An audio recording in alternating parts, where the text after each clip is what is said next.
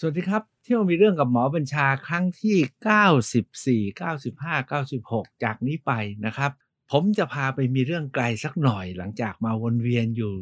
มีเรื่องอยู่ในเมืองไทยอยู่พักใหญ่ ๆ คราวนี้ตามที่บอกไว้คราวที่แล้วครับ จะไปสเปน ครั้งนี้ผมจะพาไปเที่ยวบาร์เซโลนากับการฟื้นคืนของ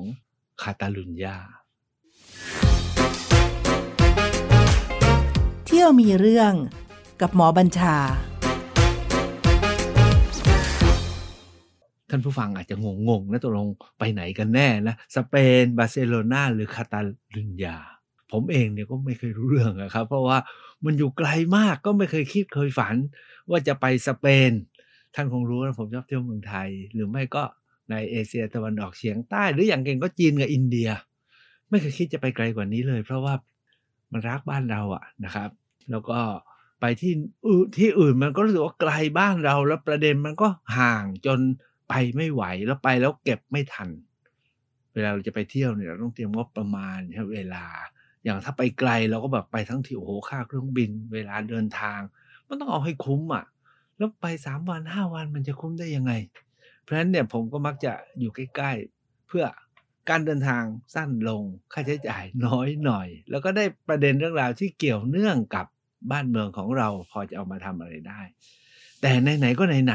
ๆเขาให้ไปฟรีครับก็เลยไป เหตุการณ์เนี่ยท่านผู้ฟังคงพอจำได้ ถ้าใครเคยตามฟังที่ผมเล่าๆเนี่ย ตอนปี 2547 ที่เกิดสึนามิครั้งใหญ่ เพื่อนพี่น้องที่เป็นภาคประชาชนประชาสังคมหรือ NGO ในภาคใต้ ก็บอกว่าไปช่วยเขาหน่อย ผมเองเนี่ยเขาเกิดเหตุผมก็ลงไปเลยนะครับ ไปที่น้ำเค็มไปดูแล เสร็จแล้วก็โอ้โหมันลำบากจริง ๆ พอพวกเพื่อนๆเขาบอกให้ไปช่วยหน่อย ผมบอกให้ทำอะไรบอกไปช่วยชาวประมงพื้นบ้าน ที่ใครๆก็ไปไม่ถึง เพราะว่าบ้านไม่มีหรือเครื่องมือทำอาชีพก็เรือประมงเล็กๆ ใครก็ไปไม่ถึง เพราะเขาอยู่ตามชายขอบ แล้วก็อยู่นอกระบบ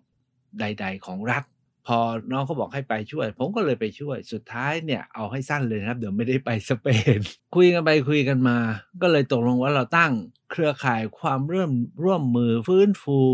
ชีวิตชุมชน ชาวประมงชายฝั่งอันดามัน เน้นที่ชาวประมงพื้นบ้าน คือพวกที่เขามีเรือลำเล็ก ๆนะครับ แล้วมีเครื่องมือก็มีรอบ มีอวน มีแห ไม่ถึงกับเรือใหญ่ เราก็ทำกันมาทำกันมาหนึ่งปีเนี่ย อยู่ๆมีน้องๆในพวก NGO บอกว่า หมอเขาเชิญไปบาร์เซโลนาขอคนที่พูดภาษาอังกฤษได้ แล้วพาชาวบ้านไปด้วย ผมบอกว่าเดี๋ยวก็หาสิในกลุ่มพวกไม่ไกลแลกอังกฤษออกสักคนเขาบอก ไม่มีใครพูดอังกฤษออกสักคน แล้วเขาก็บอกว่าอยากได้หัวหน้าใหญ่ไปด้วยน้องๆก็บอกก็หมอบัญชาแหละเพราะเป็นประธานนะในการขับเคลื่อนเรื่องนี้เวลาไป หาใครไปรายงานใครหรือตรงไปตรงมาไปขอตังค์ใครก็อ้างผมกันทั้งนั้นนะครับแล้วผมก็ต้องมาจัดระบบเพื่อให้เงินที่เขาให้มาเนี่ยมีระบบที่ไม่รั่วไหล และมีประสิทธิภาพสูงสุด ปรากฏว่าชาวสเปน กลุ่มหนึ่งที่แคว้นบาร์เซโลนาหรือคาตาลุญญาหรือคาตาลันเนี่ยนะครับเขารวมเงินกันเหมือนกัน คือเอาว่าทั้งประเทศทั้งโลกเนี่ย อเกิดสึนามิเนี่ยเขาก็อยากร่วมเหมือนกับเวลาเรามีเหตุเกิดที่ไหนที่มันแบบโศกนาฏกรรมยิ่งใหญ่ เกินคาดหมายแล้วมีผู้ประสบภัยเป็นเป็นพันพันเป็นหมื่นหมื่นเนี่ย ทั้งโลกมันก็จะตื่นขึ้นมาช่วย อันนี้ก็เหมือนกันครับที่พี่น้องชาวสเปนที่แคว้นคาตาลาน ที่มีนครหลวงคือบาร์เซโลนาที่ผมพูดบาร์เซโลนาทุกคนจะนึกถึง อีกบาร์ซ่าหนึ่งทันทีใช่ไหมทุกคนจะนึกถึงใครโรนัลดินโญ่จากสโมสรฟุตบอลหรือทุกวันนี้ไม่รู้เป็นใครอีกนะผมรู้จักแต่โรนัลดินโญ่รุ่นเก่ามากนะ รุ่นนี้ใครอะที่เป็นดาวตอนนี้ผมไม่รู้ใครแล้ว แต่ว่าตอนนั้นเนี่ยโรนัลดินโญ่กำลังดัง เขาก็บอกว่าคนสเปนกลุ่มหนึ่งเนี่ยได้รวมเงินกัน มอบให้กับองค์กรสาธารณกุศลในสเปนที่ชื่อว่า Via Campesina แล้วส่งมาให้เครือข่ายความร่วมมือ ฟื้นฟูชุมชนชายฝั่งอันดามันที่ผมเป็นประธานคือ Save Andaman Network เขาให้มาเยอะนะฮะให้มาเป็นเรือนล้านอะ คือเอาว่าตอนนั้นเนี่ย ทุกคนจำได้นะ นายกทักษิณประกาศว่าประเทศไทยรวย ไม่รับเงินจากต่างชาติพอไม่รัฐบาลประกาศไม่รับเงินจากต่างชาติ แต่ประเทศไทยเราเสียหายสูงสุด แล้วคนต่างชาติเสียหายมาก คนทั่วโลกก็อยากจะให้เมืองไทย แต่นายกไม่รับเขาก็ต้องให้ช่องทางอื่น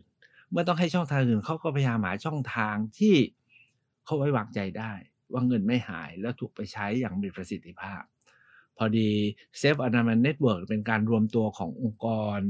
ภาคเอกชน แล้วมีภาคธุรกิจที่มีชื่อเสียงเขาก็มั่นใจที่จะให้ เมื่อเขาบอกว่าให้ให้ก็ให้คนที่รู้ภาษาอังกฤษได้และรู้เรื่องงานนี้ทั้งหมด กับอีกคนหนึ่งพาชาวบ้านไปด้วย มันก็ไม่รู้จะให้ไปใคร ทุกคนบอกว่าก็ต้องให้ผมไป ผมก็เลยได้ไป พอบอกใครเขาบอกว่า หมอไปดีโรนันดินโยนะไปสโมสรฟุตบอลบอลก็ไม่ได้ดู ไม่ได้นิยมมากนัก แต่เอาละครับในเมื่อ หวยออกให้ไปก็ไปคราวนั้นเนี่ยผมไปบาร์เซโลนาไปอยู่ 4 วัน มีหน้าที่อยู่ 2 อย่างครับ หน้าที่ที่หนึ่งก็คือ ไปพบกับองค์กรผู้ให้เงิน เพื่อไปขอบคุณเขาเอางานที่ทำเนี่ยไปรายงานให้เขาทราบว่าเงินที่ส่งมานั้นเนี่ยถูกใช้จ่าย อย่างไม่รั่วไหล การเดินทางไปคราวนี้ก็ไม่ได้ใช้เงินที่เขาบริจาคนะครับเขาลงขันกันเพื่อเชิญไป เพราะเขาบอกว่าเขาอยากให้คนที่นู่นเนี่ยได้รับรู้ถึงความทุกข์หรือความสำเร็จที่เขาได้ร่วมร่วมกันเอาเงินไปช่วยนะครับ อันนี้เป็นเรื่องของภาคประชาชน หน้าที่ที่สองก็คือว่าเขาจัดเวทีให้ผมไปนำเสนอกรณีศึกษา โหการนำเสนอคราวนั้นน่าตื่นเต้นมากเลยเดี๋ยวผมจะเล่าตอนท้ายอย่าเพิ่งไปนะครับ ไปเจอใครแม็กที่แบบตื่นเต้นมาก แต่เอาว่าไปบาร์เซโลนาแล้วไปเที่ยวอะไรบ้าง คนส่วนใหญ่ไปบาร์เซโลนาต้องไปสโมสรฟุตบอลไปสนามฟุตบอล ผมไปวันนั้นผมก็ฝันนิดๆนะเพื่อเขาบอกว่าไอ้ไอ้สโมสรฟุตบอลบาร์เซโลนาให้ให้ตังค์ผ่าน Via Campesina มาด้วยนะบอกเอ้เราจะไปเจอโรนัลดินโญ่ดีกว่า นะครับ ถามว่าอยากไปเจออะไรก็อยากเจอโรนัลดินโญ่พอไปถึงก็ถามเขาเลยว่า แล้วเราจะได้เจอพวกสมาชิกนักฟุตบอลบ้างว่ามันเท่ใช่ไหมกลับมาเมืองไทย คือไปบาร์เซโลนาเนี่ยกลับมาเนี่ยไปเที่ยวไหนเที่ยวไหนก็ไม่เท่เท่าได้เจอโรนันดินโญ่ใช่ไหมพอผมไปถึงผมก็ถามเรื่องนี้เขาก็บอกว่า พอดี วันสุดท้ายที่ผมจะเดินทางกลับเนี่ย ทีมสโมสรบาร์เซโลนาจะมีแมตช์ล้างตากับเรอัลมาดริดเขาบอกว่า เก็บตัวนักฟุตบอลทุกคนถูกเก็บตัวไม่ให้ไปไหนหมด คุณก็จะเข้าไปไม่ได้ เพราะว่าเข้าใจใช่ไหมเป็นช่วงจังหวะอีกสองสามวันเนี่ย มันเป็นแมตช์ล้างอะ่ะ แล้วไม่ใช่ล้างธรรมดานะ เดี๋ยวจะเล่าให้ฟังประเด็นที่สองคือการเตะฟุตบอลของทีมบาร์เซโลนากับทีมเรอัลมาดริดเนี่ย มันไม่ใช่แค่เตะบอลนะครับ มันเป็นการสู้กันเพื่อชาติ เข้าใจใช่ไหมคือ แคว้นกาตาลันเนี่ยซึ่งบาร์เซโลนาเป็นนครหลวงเนี่ยเขาเขาเดิมเคยเป็นแคว้นอิสระ แล้วถูกสเปนเนี่ยมาเอาไปรวมเป็นประเทศ แล้วเขาก็อยากจะแยกเป็นอิสระ เพราะฉะนั้นแยกอิสระไม่ได้ก็เอาชนะกันในนามฟุตบอลนี่แหละว่าชาติไหนจะชนะกัน มันเป็นเกมศักดิ์ศรีของเชื้อชาติครับตกลงผมไม่ได้พบนะครับแต่เขาก็ปลอบใจนะเขาเอาเสื้อ เบอร์ผมจำไม่ได้เบอร์อะไรของโรนันดินโยมาให้บอกเนี่ยโรนันดินโยฝากมาให้แต่ไม่ได้เซ็นนะเพราะเขายุ่ง โอเคครับ ก็ได้เสื้อมาตัวหนึ่งนะครับ วันนี้ยังยังอยู่เลยห้าสิบแปดปีละแต่ประเด็นก็คือแล้วไปไหนอะนะครับ ผมอยากเล่านิดหนึ่งก่อนว่าพอเราไปถึงเขาบอกว่าโอเคนะ เมื่อไปถึงไปถึงก็ค่ำแล้วเพราะเราต้องทรานสิตหลายสนามบิน พอไปถึงบาบาร์เซโลนากลางคืน ถึงราวๆสี่โมงเย็นเขาบอกเดี๋ยวกินข้าวเย็นกัน ผมก็เออนั่นเดี๋ยวกินข้าวเย็นก็ เวลาที่มันเปลี่ยนก็เรียนกันเยอะมากนะครับ ปรากฏว่าพอเขาบอกกินข้าวเย็นเราก็เออเดี๋ยวรอกินข้าวเย็นก็ไม่ต้องกินอะไรอะ ไปถึงก็เข้าที่พักแล้วก็นั่งรอกินข้าวเย็นก็บอกเขาจะมารับตอนหกโมงกว่าจะได้กินคือห้าทุ่มของเขาพอเขามารับแล้วแป๊บไปนู่นไปคุยคนโน้นคุยคนนี้ ชีวิตที่สเปนเนี่ยมันมืดช้า อันที่สองนะครับ มันคุยกันมาก กว่าจะกินอาหารเย็นเนี่ย ห้าทุ่มของเขาถามว่าห้าทุ่มของเขาเวลาเท่าไหร่ของเมืองไทย ก็บวกไปประมาณหกชั่วโมงฮะห้าทุ่มของเขาก็ตีห้าตกลงผมก่อนจะได้กินข้าวเย็นเนี่ยนะครับ ประมาณตีห้าของวันรุ่งขึ้นนะถ้าเทียบเวลาประเทศไทยโอ้มันหิวหิวพอถึงห้องอาหาร ก็หน้ามืดแล้วเขาถามว่ากินอะไรผมคุณสั่งอะไรก็สั่งไปด้วย ปรากฏว่าเจ็บปวดมากเลยฮะเขาสั่งแอนโชวี ไอ้ผมว่าแอนโชวีมันเกี่ยวกับกะปิใช่ไหมปลาหมักปลาร้าเราเคยเรียนเนี่ยแอนโชวีเนี่ย ปรากฏว่ามันมาเป็นแอนโชวีดิบ มันเหม็นยิ่งกว่าปลาล่าอย่างนั้นกินก็ไม่ได้ ไม่รู้จะทำยังไง ตอนแรกกินก็ไปอ้วกก็เสียดายนะทานขนมปัง นี่ตรงยังไม่ได้ไปเที่ยวเลยนะครับ เอาว่าได้ไปทำงานได้ไปบรรยายตามที่เขาต้องการทุกอย่างนี่มีเวลาว่างอยู่สองวันไปเที่ยวไหนถามว่าบาร์เซโลนาไปเที่ยวไหนเนี่ย มีคนเขาบอกว่ามีหลายที่ที่ควรเที่ยว แต่ผมเนี่ยเนื่องจากมีเวลาน้อยมากนะครับ ก็ต้องเลือกจุดที่เป็นสำคัญที่สุดของบาร์เซโลนาตามที่ผมจั่วไว้ว่าเรามาดูว่าด้วยเรื่องการฟื้นคืนของคาตาลุญญานะครับตะกี้บอกแล้วนะครับ ฟุตบอลเวลาเขาแข่งกันเนี่ย มันเหมือนกับกู้ชาตินะครับ เหมือนการปะทะกันอะพูดง่าย ๆ อย่างเช่น อย่างเช่น ไทยแข่งฟุตบอลกับพม่ากกับเวียดนามกับเห็นมันก็มีอารมณ์อย่างนั้นนะครับ มันเหมือนกับศักดิ์ศรีของชาติอะแคว้นคาตาลุญญาเนี่ยนะเขาเขามีความพยายามที่จะฟื้นฟู ในเมื่อเขาประกาศเอกราชไม่ได้ แยกไม่ได้เนี่ยเขาก็พยายามฟื้นฟูศักดิ์ศรีบารมีหรืออารยวัฒนธรรมของชาวคาตาลาน หรือคาตาลุญญาเนี่ยกันหลายแนวมาก แล้วที่โดดเด่นสุดๆเนี่ย กล่าวกันว่าไอเรเนซองส์นะหรือการฟื้นฟูศิลปะวิทยาการของคาตาลานเนี่ยเขาปรากฏโดดเด่นแล้วเป็นที่เรื่องลือกันทั้งโลก ผ่านงานสถาปัตยกรรม แล้วการไปครั้งนี้ผมก็ไปเที่ยวดูอาคารสถาปัตยกรรมของเขาเนี่ยที่ค่อยๆ ฟื้นฟูกันมาเมื่อร้อยกว่าปีที่แล้วนะครับร้อยร้อยยี่สิบปีที่แล้ว จนถึงวันนี้เนี่ยยังเป็นระดับโลกแล้วทุกอย่างกลายเป็นมรดกโลกหมดแล้ว ผมไปดูมาถึง โอ้อย่างนี้นี่เอง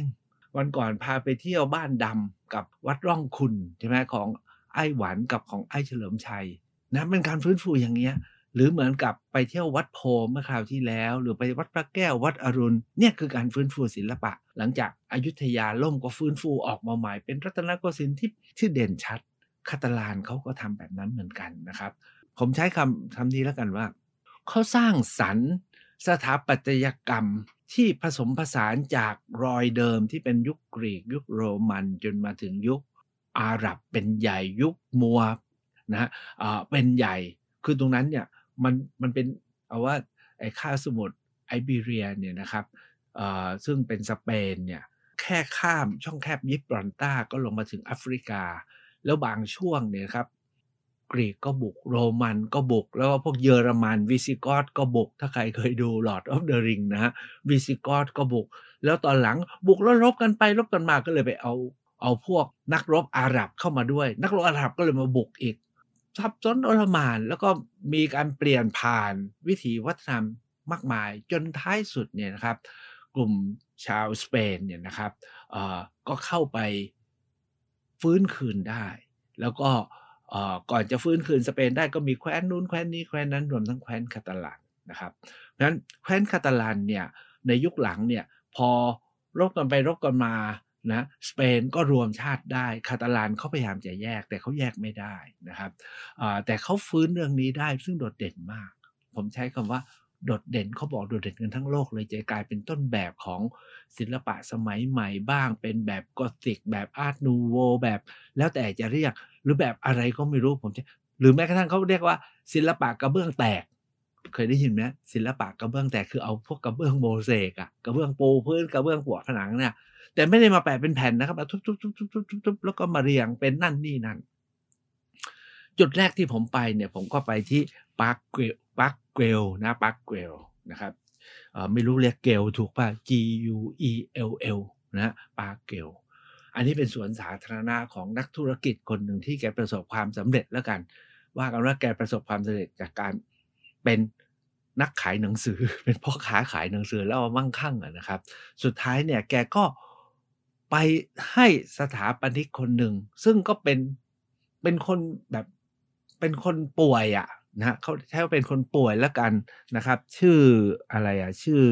อ่าแอนโทนีกอร์ดีนะครับกอร์ดีนะครับ อันเนี้ยเป็นเป็นคนที่แบบว่าสุขภาพไม่ได้แข็งแรง แต่เขามีจิตสร้างสรรค์ มีความกล้าที่จะริเริ่ม เอารูปแบบธรรมชาติมาใช้ แล้วก็คิดแบบใหม่แบบทะลุกรอบทั้งหมดเลยนะครับกอร์ดีเนี่ย เป็นคนที่มีอายุอยู่ช่วง 1852 ถึง 1926 1926 ก็ราวๆ 2449 นะเขาตาย 2449 นะครับเขาตายก่อนผมเกิดตั้งตั้งเท่าไหร่อะตั้ง 51 ปีอะนะครับ แต่ช่วงที่เขามีอายุอยู่ 70 กว่าปีเนี่ยนะครับแอนโทนีกอร์ดินได้สร้างปรากฏการณ์ที่ตอนนี้เขาถือเขาถือว่าแกเป็น saint อะ นะครับเป็นนักบุญไปแล้วนะครับแอนโทนีกอดินเนี่ยแกค่อยๆเติบโตมา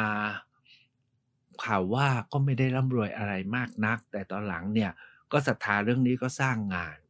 กอดินเนี่ยได้ทำสวนที่เรียก Park Güell เนี่ยนะครับอยู่บนเนินอยากเห็นรูปนะค้นไปใน Google เลย Park Güell หรือว่า Gaudí Park นะครับที่บาร์เซโลนาผมโผล่เข้าไปนะฮ่า เชิงบันไดเนี้ยทำเป็นรูปกิ้งก่าก็ได้ เป็นรูปแลนก็ได้นะครับ ตัวเบ้อเร่อเลยที่เชิงบันไดจริง ๆ ถ้าวัดเราก็คือเหมือนมังกรเนี่ยนะฮะเหมือนมังกรหรือตัวกิเลนอะไรก็ตามแต่ประดับด้วยกระเบื้องกระเบื้องที่เราเห็นเนี่ยนะครับ แต่เขาทุบให้แตกแล้วเรียง ให้มีสีสันที่สวยมากนะครับ แล้วตลอดทางบันไดราวบันไดม้านั่งไต่ขึ้นไปบันไดเนี่ยเขาทำเป็นคือ เขาว่ากันว่ากอร์ดี้เนี่ยพยายามออกแบบสถาปัตยกรรมใหม่คือแบบไม่มีเส้นตรง คือไม่อยากไม่ให้มีเส้นตรงอะฉะนั้นเวลาเราสร้างอาคารสร้างอะไรมันจะเป็นม้าม้าก็จะเป็นเส้นตรงตั้งฉากเฉียงเอียงมีมุม นี่ไม่ของแกทำเป็นเส้นเลื่อยไหลไปเรื่อย ไม่มีเส้นตรง แล้วพลิ้วตรงนู้นอยากจะพลิ้วตรงนี้ก็พลิ้วพลิ้วม้านั่งของแกเนี่ยครับพลิ้วไปตามชายขอบนะครับ เสาค้ำเนี่ยก็เอาเหมือนกับเอาเอาปูนแปะแปะแปะแปะทำให้เป็นดูเหมือนต้นไม้ แต่มันสวยยังไงก็ไม่รู้ เอาว่ามันพลิ้วสวย ผมไปทั่วทั้งโลกทราบว่ามีหลายแห่งพยายามจะเอาแบบไอ้ศิลปะกระเบื้องแตกเนี่ยไปใช้ไปทำแต่มันไม่ถึงครับ การดีไซน์คือการทุบให้แตกนะ ใช้คำว่าทุบให้แตกสวยแบบลงตัว แล้วเอามาเรียงแบบสลับสีแล้วต่อเชื่อมกันแบบไม่ใช่ของเลอะอะท่านนึกออกใช่ไหมบางแห่งมัน แตกแปะเราเห็นว่าเป็นของแตก แล้วก็แปะไม่ดี แต่นี่เขาแปะแบบตั้งใจ แล้วสลับสีการออกมาเป็นรูปนั้นรูปนี้ สวยมาก บางจังหวะก็ไม่มีอะไรบางจังหวะก็เห็นมีดวงดาว มีแสงตะวันมีอะไรต่ออะไร นี่คืองานของแอนโทนีกอดิที่เขาสร้างไว้ฮะจริง ๆ นะ ผมไปพักเกลแห่งเดียวผมว่าโอ้โหสุดยอดแล้ว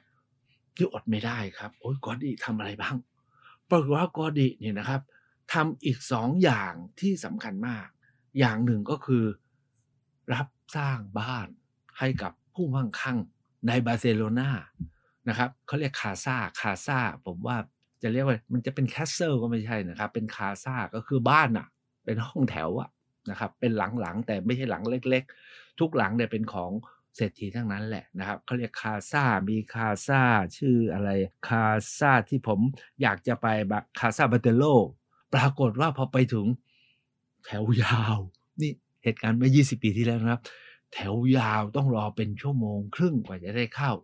ก็เลยย้ายไปอีก casa หนึ่ง Casa Milà อันนี้แถวสั้นเขาบอกรอ 15 นาทีเข้าผมก็ไป Casa Milà ไปนี่นะฮะพอถึงถึงคิวเรานะเขาถามว่า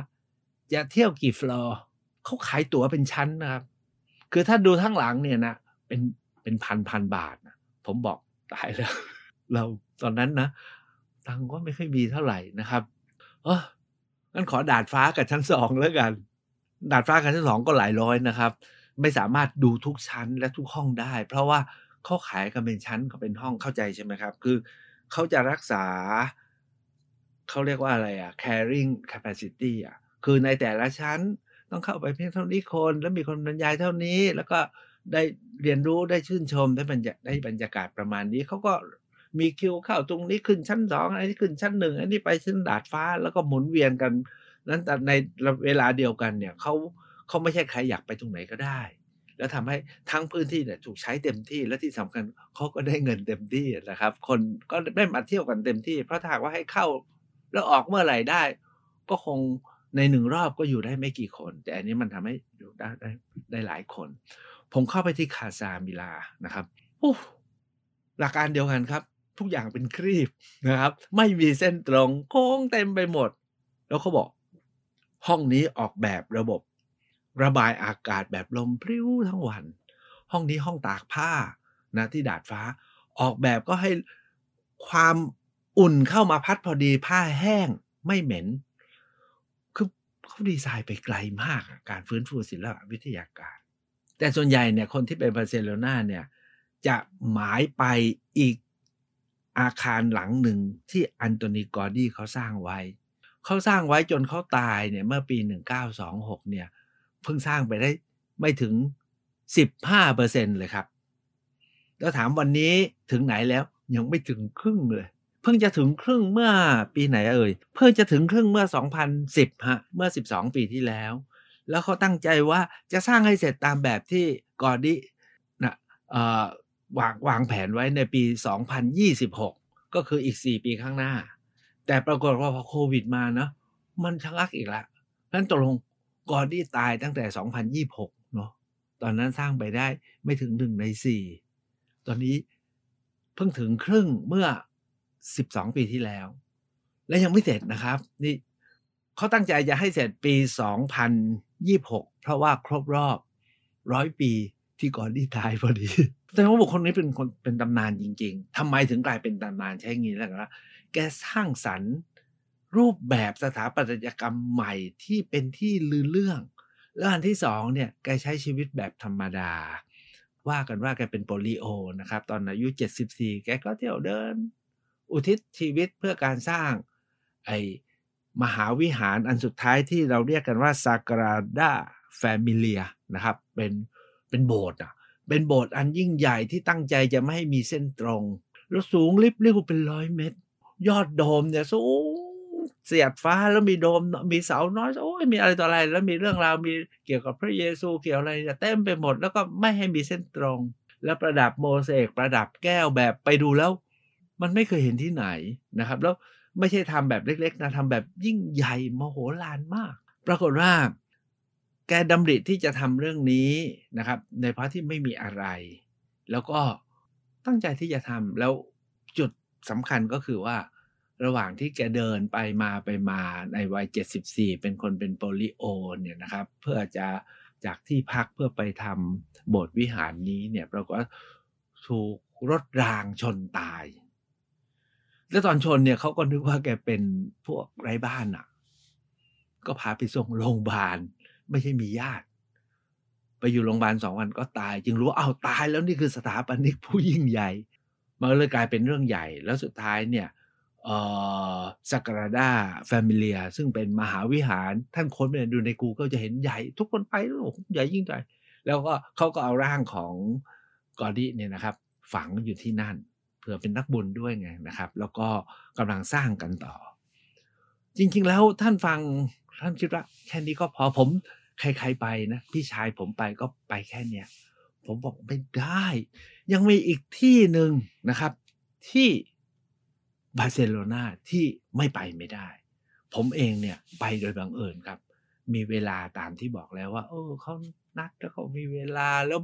กว่าเขาจะกินข้าวเย็นก็หนุนสองสามทุ่ม ผมก็มีเวลาแล้วมันก็ไม่มืด สุดท้ายเนี่ยผมเดินไปเดินมา ผมไปเจอสองสถานที่ที่ยิ่งใหญ่ไม่แพ้งานของกอดีแล้วผมถือว่าอันนี้ไหมที่ถือว่าเป็นการฟื้นฟูฟื้นคืนกลับมาของคาตาลุญญาคือที่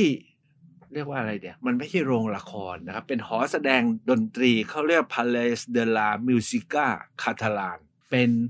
โรงดนตรีแห่งนครบาร์เซโลนาแห่งผู้คนชาวคาตาลาน ที่นี่เนี่ยนะครับสร้างโดยสถาปนิกอีกคนหนึ่งชื่อลูวิสโดมินิกมอนตาเนอร์คนนี้เนี่ยร่วมสมัยกับแอนโทนีกอร์ดีแต่เขาเนี่ยไม่ได้สร้างงานแบบรับจ้าง คนเนี้ยเน้นสร้างงานอาคารสาธารณสถาน เป็นศาสตราจารย์อยู่ในมหาวิทยาลัย เป็นผู้เขียนตำราว่าด้วยเรเนซองส์ของคาตาลาน ผมต้องใช้คำว่างานของอาจารย์มอนเตเนอร์เนี่ยนะครับ สำหรับผมนะยิ่งใหญ่กว่างานของกอดีเพราะว่ามีความละเอียดประณีต แล้วผสมผสานทั้งงานเหล็ก งานปูน งานเซรามิก งานกระจกงานแก้ว สวยแบบจับใจแบบจับใจยิ่งกว่าผมใช้คำนี้แล้วกัน จนผมต้องบอกถ้าใครไป อย่าไปดูแต่ของกอดี้นะ ต้องไปดูของอที่ที่เดลามิวสิก้าคาตาลานเนี่ยนะครับ โอ้เขาเป็นโรงละครใหญ่มากแล้วก็มี ภาพโมเสกมีการประดับแก้วใสสีสัน ว่ากันว่าเป็นโรงละครที่เปิดหลังคาให้แสงลงมาตามแสงธรรมชาติลงมาใหญ่ที่สุดในโลก แล้วตอนที่ผมไปเนี่ย บัตรเพื่อจะเข้าฟังดนตรีนะหมดแล้ว แต่สามารถซื้อบัตรให้เขาพาเที่ยวได้ ก็ใช้เวลาประมาณครึ่งชั่วโมงเขาพาทัวร์สวยจริงๆครับ สวยจนคนนี้คือใครอะ คนอ่านหนังสือไปคนเอ้าคนที่ออกแบบโรงพยาบาลไว้โรงพยาบาลหนึ่งด้วย ผมก็ไปที่โรงพยาบาลที่คนนี้ออกแบบ โรงพยาบาลที่คนนี้ออกแบบเนี่ยนะครับ ชื่อ Hospital de las San Paul นะครับเซนต์พอลนะครับ เป็นโรงพยาบาลเล็กๆ แต่สวยมากโผล่เข้าไปในห้องผ่าตัดในวอร์ดคนไข้นะครับ มันเป็นการประดับโมเสกที่สวยห้องผ่าตัดนี่ยังสวยเลยผมแอบเข้าไปฮะเห็นเขาเปิดแล้วก็ว่างๆอยู่ ก็ทำเป็นเป็นหมอพอรู้ก็แป๊บเข้าไปดู โอ้โหมันสวยอะไรอย่างนั้น สวยจริงๆใช่ครับว่าถ้าท่านไปนะครับ เพื่อจะไปดื่มซึมซับสัมผัสการฟื้นคืนกลับมาของคาตาลานเนี่ยเขาฟื้นฟูผ่านทางด้าน ศิลปะสถาปัตยกรรม แบบโดดเด่นระดับโลก ที่ผมพูดทั้งหมดนี่กลายเป็นมรดกโลกไปหมดแล้วนะครับ เป็นมันเป็นหลายสิบปีแล้ว แต่ท้ายสุดไม่เล่าไม่ได้ มีอีกสองสิ่งที่ผมคิดว่ามหัศจรรย์มาก ผมก็เลยสงสัยว่าพวกคาตาลุญญาหรือคาตาลานหรือบาร์เซโลนาเนี่ยมันยังไงอะ่ะ ผมก็เลยไปที่พิพิธภัณฑ์ ว่าด้วยชนชาติคาตาลาน โอ้เข้าใจเลย ว่าเขาเนี่ยพยายามสู้เพื่อจะกู้เอกราช แต่กู้ไม่ได้ทุกวันนี้ก็ยังกู้นะครับ แคว้นข้างๆของเขาเนี่ยแคว้นบาสเนี่ยกู้ด้วยการใช้ความรุนแรง วางระเบิด แต่คาตาลานเนี่ยไม่ใช้ก่อการร้ายความรุนแรง เขาใช้ศิลปะวิทยาการ เขาบอกในเมื่อเอกราชทางด้านรัฐและการเมืองไม่ได้ เขาก็ขอเป็นเอกราชทางด้านศิลปะและวิทยาการผมว่าเท่นะอันนี้น่าสนใจมาก แต่อันที่สองที่สนุกกว่านั้น ผมเล่าแล้วว่าผมไปบาร์เซโลนาด้วยทุนของเบียร์คัมปาซินาวันหนึ่งนะวันที่ผมไปนำเสนอสิ่งที่ผมทำอยู่ที่ฝั่งอันดามันเนี่ย ผมก็ฉายภาพอาสาสมัครที่มาช่วยทำทั้งคนไทยทั้งฝรั่ง พอฉายเสร็จนะมีฝรั่งคนหนึ่งลุกขึ้นยืนว่าด็อกเตอร์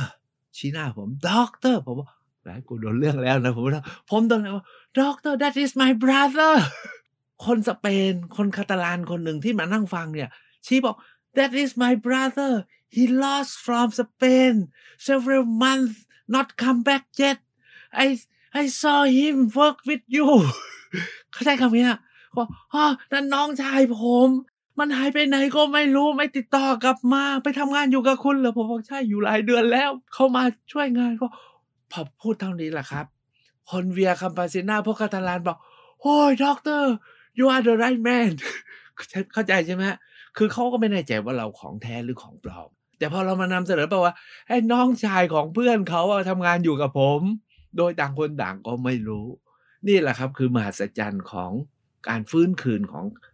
ชาวคาตาลุญญาคาตาลานที่บาร์เซโลนาที่มีมากกว่าโรนันเดนโยโรนัลโดหรือสโมสรฟุตบอล แต่มีอีกหลายอย่าง ว่างๆ ไปจริง ๆ นะครับ สวัสดีครับ เที่ยวมีเรื่องกับหมอบัญชา